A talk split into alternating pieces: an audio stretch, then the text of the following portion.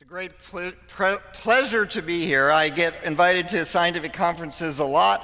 I seldom get ex- um, invited to seminaries uh, to talk, and I'm excited that you came out here. You maybe didn't know that a physicist was going to talk today, because I'm sure you didn't get up this morning and go, I just don't hear enough physicists talk, and so I need to go hear another one. Um, the universe is a pretty wild wilderness, I will say that, so that's a good thing. And it's particularly good to be in North Carolina in March in ACC country because in the Big 12 we play football, but I don't think we play basketball. So, anyway, um, as it was said in the introduction, I'm a professor at the University of Oklahoma. I've been there over 20 years. I do research at a laboratory called CERN Laboratory near Geneva, Switzerland, and I'm a Christian as well. And I have the opportunity to speak at universities and churches and seminaries occasionally on the intersection between science and Christianity, and that's what I will be doing mostly today. But I got to start by telling you a little bit about my research. Um, this is what the quiz will be on at the end, so take good notes on this. Um, we know that the universe is made of atoms, and inside every atom is a nucleus. The nucleus is really small compared to the atom. If the atom was the size of this room, the nucleus would be about the size of a little pinpoint in the middle. And then the nucleus is made of neutrons and protons. Neutrons and protons are made of quarks. And I've spent most of my career studying quarks. How do the neutron and proton, um, what's their makeup? Uh, how do you how are they put together? So how do we know how a neutron and proton is put together? Well suppose you wanted to know how your car was put together and you didn't have any tools to take your car apart. What would you do? Well if you're a particle physicist here's what you do. You get the car going really really fast and you smash it against another car going really really fast and you see what comes out. I, I tell my students, do this with your parents' car, don't do it with your car. So, near Geneva, Switzerland, is a tunnel that's 17 miles around. It goes under farms and villages and near the Geneva airport. And inside that tunnel, there are superconducting magnets that accelerate and bend protons moving nearly the speed of light. Um, if you look in this picture, you see two pipes that are covered. Those pipes would carry protons in opposite directions. And then every once in a while, around this 17 mile ring, uh, as shown in this drawing, we bring those protons together, we smash them together, we see what comes out, and we build big detectors to see the debris from the collision. The detector I work at is called ATLAS. It stands for a toroidal LHC apparatus. Um, look that up on Google when I get boring so you know what it means. But you can see that this is a gigantic detector. If you look in the very bottom of the picture or kind of halfway up, you see little individual people. Those are people, little figures. You see those? So this detector is about 10 stories high. Protons come in opposite directions. They smash in the middle of the detector, and the computer takes pictures that look something like this. Um, and I spent seven years as a graduate student and seven years as a postdoc so I could understand what my kids call spirograph drawings. And so that's the goal. This was actually one of the two detectors that in 2012 discovered the Higgs boson, sometimes called the God particle, not by physicists. We don't call anything God, but uh, nature itself, maybe. But anyway, um, I was one of the 7,000 people who helped discover this particle. And two physicists won a Nobel Prize for predicting this in 1964. So that's what I do in my professional life. Um, people come to me and say, well, Christian scientist, isn't that an oxymoron? Is it possible to be a Christian and a scientist? My non Christian friends think that can't happen because the Bible is a book written by men. It's full of myths, and doesn't science contradict everything in the Bible, particularly the story of creation? My Christian friends say the same thing. They say science is dominated by non theistic assumptions. How can you trust what it says? And doesn't the story of creation disagree with what science has found? But in reality, we know that that can't be the case, this apparent contradiction. Why can't it be the case? Because the same author who created the universe wrote the book of Scripture. And the same author should speak with a single voice when he talks in the universe or when he talks in his word. And, and he's a God of truth. He cannot lie. So the truth he gives us in Scripture should align with the truth he gives in nature. And that's what I found. I have a friend who's an artist. He's actually a very good artist. His, one of his paintings hangs in the state capitol in Oklahoma.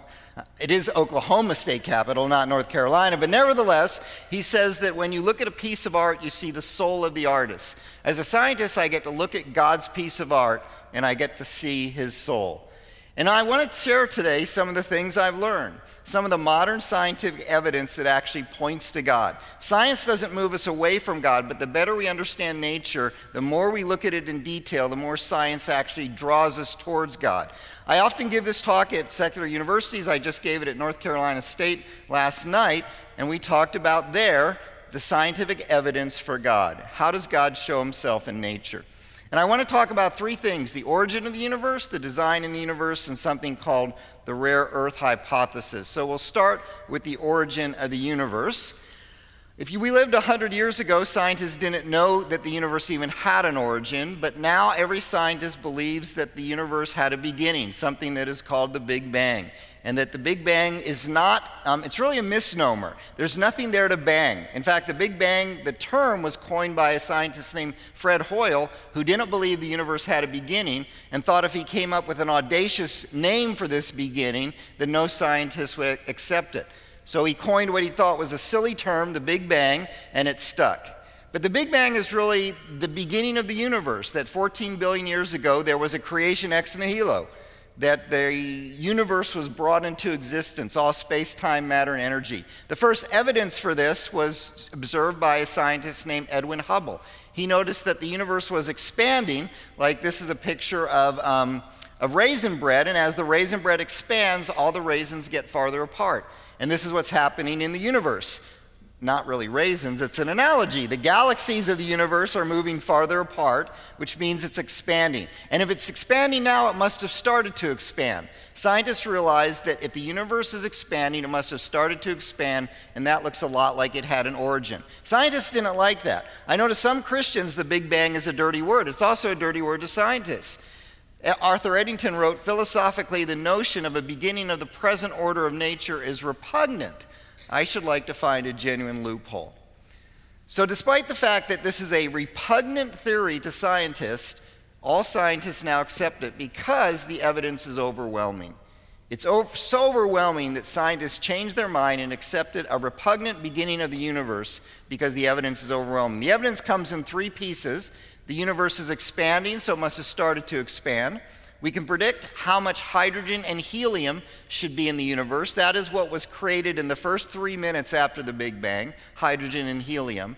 And we can also measure the temperature of the universe. The universe started out really, really hot, and everything we know was compressed into a small space. So the energy was very dense. And although the universe has expanded and cooled since that time, we should see the leftover heat from the origin of the universe. It's as if you turn, went home and turned your oven on and got it really, really hot, and turned the oven off and opened the door and let the heat dissipate throughout the room. And gradually, the whole house would be a little warmer because the oven was at once very hot. So, if the universe started out very hot, we should see this leftover heat. It was discovered actually by accident in 1964. It's called the cosmic microwave background radiation. And uh, we now measure it. This picture is a picture taken from a Planck satellite, which measured the heat of the universe. And those slightly different colors are slight variations in the temperature throughout the whole universe of one part in 100,000. The theory agrees with what we observed to one part in 10,000. That's really remarkable. It's this kind of precise understanding of the origin of the universe that have caused scientists to accept it. Not only does, do the observations show the universe had a beginning, but so do theoretical calculations. Einstein developed the general theory of relativity in 1915, and it said the universe should be expanding. He could have predicted the expansion before Hubble discovered it, but he didn't. He actually changed his equations because he didn't like the fact that it was expanding. In 1973, Stephen Hawking, George Ellis, and Roger Penrose expanded Einstein's theory, and they showed that he actually predicted that space and time itself had a beginning. Now, I don't know what it means for time to have a beginning. I'm pretty, you know, confined to time. Um, Ken and I were talking about we're getting older. We're both, eh, some have seen a few decades, more than three in our lives, right? And uh, time keeps passing on, but Science now said that time actually has a beginning. And then in 2003, uh, three theoretical physicists, Gorde Booth, or Borde, Guth, and Vilenkin, BGV, came up with a theory that said any universe like ours that's expanding must have had a beginning. So, what we know is that both observations and cal- theoretical calculations say the universe seemed to have a beginning for, of space, time, matter, and energy. And if you're an atheist, that presents a problem. Because if the universe had an origin, if everything in this universe came into existence, then whatever started the universe can't be a part of the universe. It rules out pantheism, that worldview. If the universe had a beginning, then whatever started has to be transcendent, outside of this universe. Now, this is not just a theistic idea. Robert Jastrow is an agnostic scientist, and when the evidence for the Big Bang became so overwhelming, he said this great quote For the scientist who has lived by his faith in the power of reason, the story ends like a bad dream. He has scaled the mountains of ignorance. He's about to conquer the highest peak. And as he, as he pulls himself over the rock, he's greeted by a band of theologians who've been sitting there for centuries, right? That should go over well at a seminary, right? You predicted what the scientists should see long ago.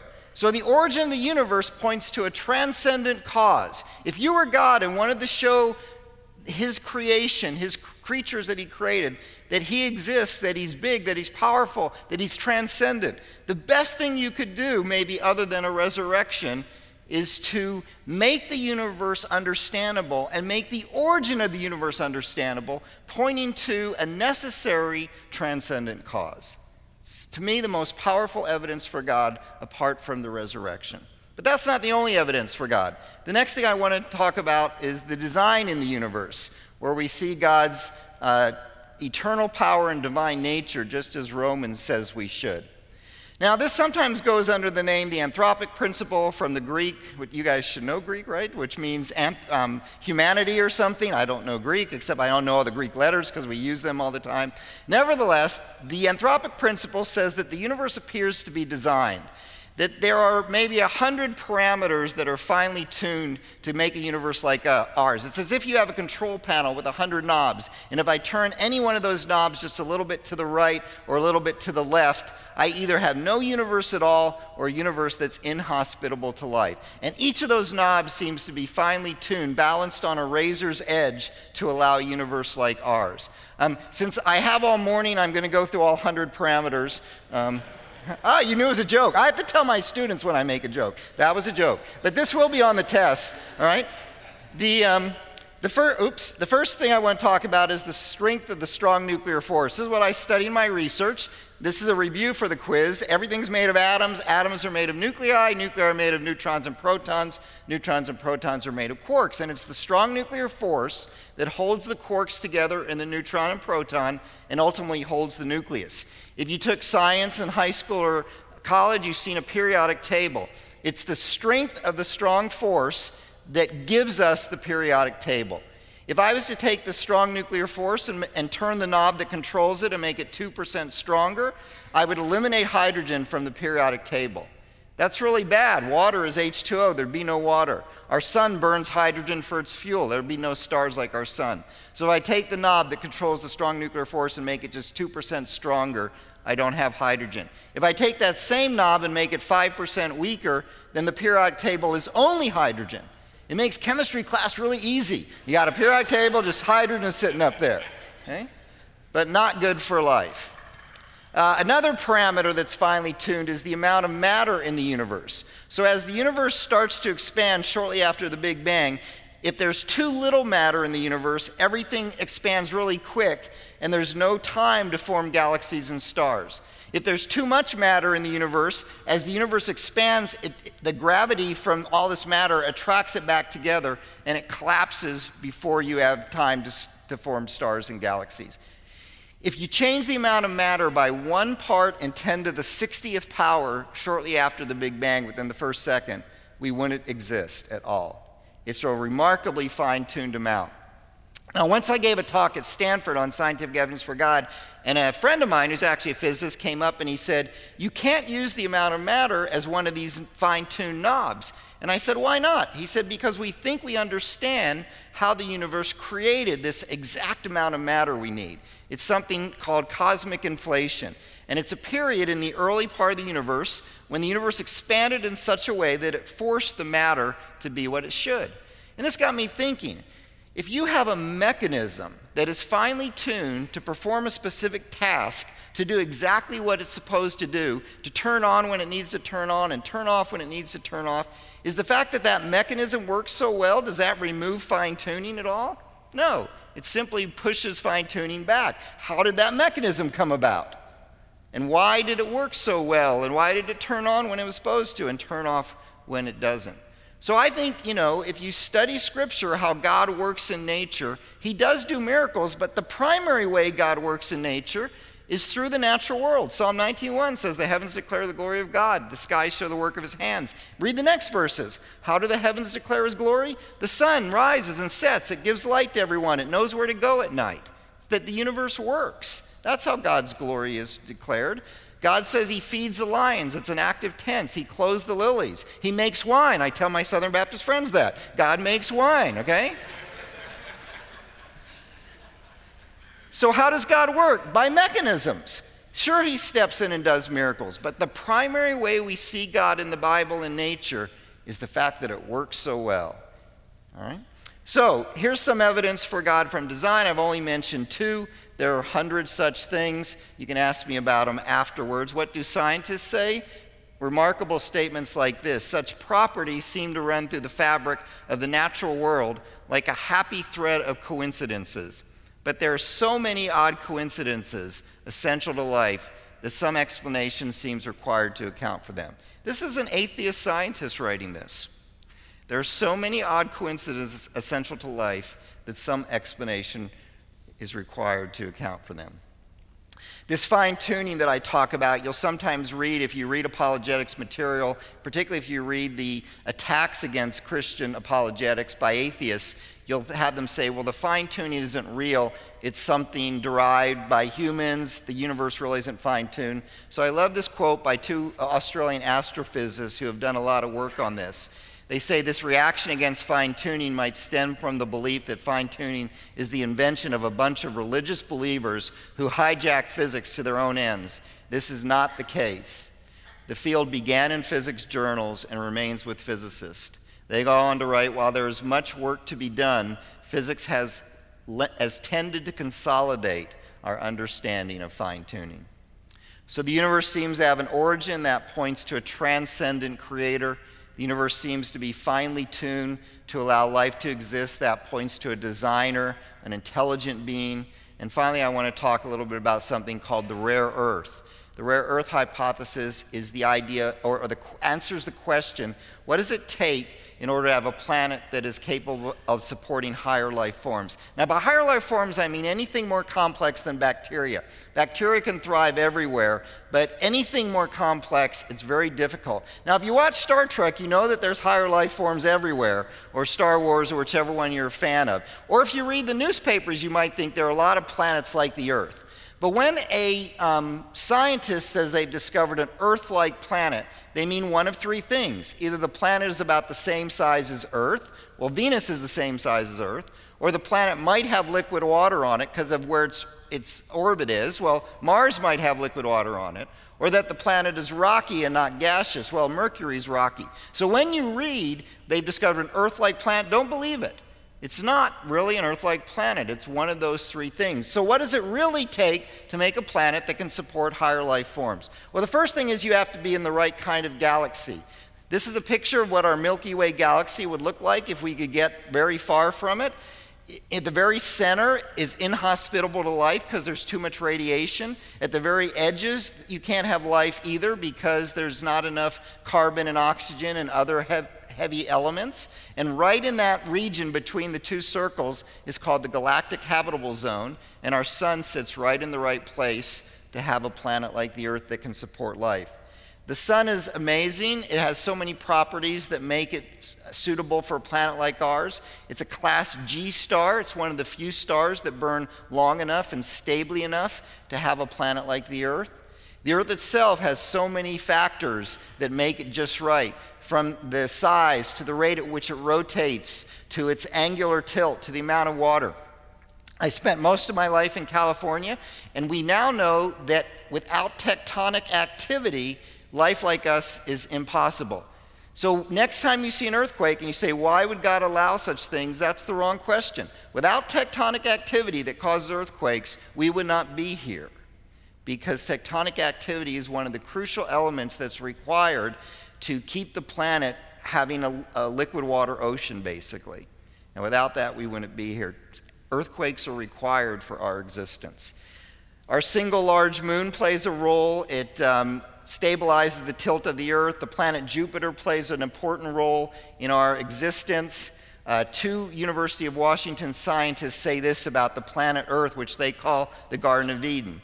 If some godlike being could be given the opportunity to plan a sequence of events with the express purpose of duplicating our Garden of Eden, that power would face a formidable task, right? If some godlike being tried to do it, it'd be pretty formidable. It is unlikely that Earth could ever be truly duplicated. There's a physicist or an astrophysicist at the University of Oklahoma who does research on how our solar system formed. It's remarkable. It really takes a finely tuned set of circumstances to create a solar system like ours. We've discovered many solar systems, none are like ours. And I was talking to him about all these things that had to happen to get Jupiter in the right orbit and the Earth in the right orbit. And I said, as a theist, it's amazing to me. And he said, as a scientist, it's amazing to me. Right? It is amazing. Now, people think there are lots of planets, so maybe one of them should be like the Earth. In fact, you hear this all the time. We've discovered almost 4,000 planets outside of our solar system. But if you start to do what scientists call back of the envelope calculation, this is the only numbers I have, so if you're math phobic, you can shut down for a minute, all right? But you can do what we call a guess, an educated guess, a back of the envelope calculation as to what's the probability of finding a planet like the Earth. You have to be in a spiral galaxy. About 10% of the galaxies are spiral. The star has to be the right distance from the center. That's a 20% probability. We don't, the last one there is tectonic activity. We don't know which planets have tectonic activity. We know none do in our solar system, so we give it a 5% probability. You make a guess. This is a partial list of the things that we know are required to make a planet like the Earth. This is a more complete list, right? Um, when this list was compiled, there were 322 things. The list has grown, and I don't have the fortitude to remake the list, so I keep the 322 things. And if you like statistics and you want to do the math, the probability of finding all these things together is 1 part in 10 to the 304th. There's at least a trillion trillion planets in the visible universe. So the probability of finding a planet like the Earth by chance is 1 part in 10 to the 281. In physics, we have an official terminology for a number that small. Ain't going to happen. That's the official term. Okay? So this planet really looks unique. It's as if a creator cared about the beings on the planet, because if you do the numbers, we probably shouldn't be here. Um, scientists again write things like this A common sense interpretation of the facts suggests that a super intellect has monkeyed with physics as well as with chemistry and biology, and that there are no blind forces we're speaking about in nature. The numbers one calculates from the facts seem to me so overwhelming as to put this conclusion almost beyond question that there are no blind forces we're speaking about in nature. So I want to ask a deeper, maybe more philosophical question, and I still want to answer it as a scientist first. What if, so, what if the universe is designed? Paul Davies, is an agnostic scientist, he, he may have become a theist recently because he studies this stuff so much. And he wrote this If physics is the product of design, the universe must have a purpose. And get this as a scientist, the evidence of modern physics suggests strongly to me that the purpose includes us by observing the universe, which is supposed to declare God's glory, according to Psalm 19 and Romans 1. He says it appears that the universe has a purpose, and the purpose includes us. And as a Christian, I think, I think I've heard that before somewhere. Right? David pondered the same thing for the same reason. When I consider the heavens, the work of your fingers, the moon and the stars, which you have set in place, what is man that you're mindful of him, the Son of Man that you care for him? Zephaniah was amazed of the same thing, right? God will take great delight in you. He will quiet you with his love. He'll rejoice over you that the universe seems to have a place for humans. Alan Sandage was an atheist astrophysicist who looked at this kind of evidence and eventually became a Christian. He wrote, It was my science that drove me to the conclusion that the world is much more complicated than science. It is only through the supernatural that I can understand the mystery of existence. So here's kind of what I've been saying. The discoveries of modern science give abundant evidence for the existence of God, but not just a deistic God, not just a God who got it going and walked away, but truly a transcendent, intelligent designer who has a purpose for humans, um, which are exactly the attributes described of the God of the Bible. It's as if science has come to the same conclusion as people who study the Bible about what this creator looks like. Now, since this is a seminary and I'm a scientist and an amateur theologian, I come from a family of theologians. My father was a pastor, my brothers, three brothers are theologians, missionaries, um, seminary professors. Um, so I want to say a little bit about the Big Bang in the Bible. Again, if, if the Big Bang is God's method of creation, then it should correlate with the Bible. And this is what I think does happen. Um, I think the Big Bang origin and the subsequent history of the universe is not just a generic theistic idea, but it actually agrees with what the biblical account says. And I don't have time to go through this. My book talks about it if you want to uh, are interested. In fact, the book is written at a very non-technical level. It's not written for scientists or theologians. It's written for the average person who wants to know how science and the average person. That's really sounds, uh, that's not what I meant, right? But it's written for someone, it's written for someone who's not technical, who wants to know how science and Christianity go together. So let me just briefly go through a few issues. First of all, you all know, since you're theologians, that the Hebrew word yom, translated day, has lots of meanings. It can mean the period of light like it is now. It can mean a 24 hour period. It can mean a long period of time. It can mean a specific point in time. It can mean annual. And I'm not a Hebrew scholar, so I like to read Hebrew scholars. Gleason Archer was one of the best Hebrew scholars of the 20th century. He translated the New American Standard Bible. He believes that if you look at the context on the basis of internal evidence, it is this writer's conviction that Yom in Genesis 1 could not have been intended by the Hebrew author to mean a literal 24 hour day. So, what does Yom mean? Well, if you look at the history of theologians, you'll find there's never a time when there's a consensus in which the days, what the days of Genesis mean. Some people think they're 24 hours. Some people think they serve as an outline, the framework hypothesis. Some people think they're analogical days, they're God's days, they're analogous stars, but we don't know what they are. Some people think that each day is a long period of time. When I talk to theologians who are honest about this, they say, We really don't know. Here's my best guess. I personally believe in what's called the day age view. I think each day is a long period of time. So Genesis 1 1 is the creation of the universe. In the beginning, God created the heavens and the earth. That's a Hebrew idiom for the whole universe. I think that took 9 billion years. Genesis 1 2 then gives us the perspective of the rest of the story, and I'll look at that in a second.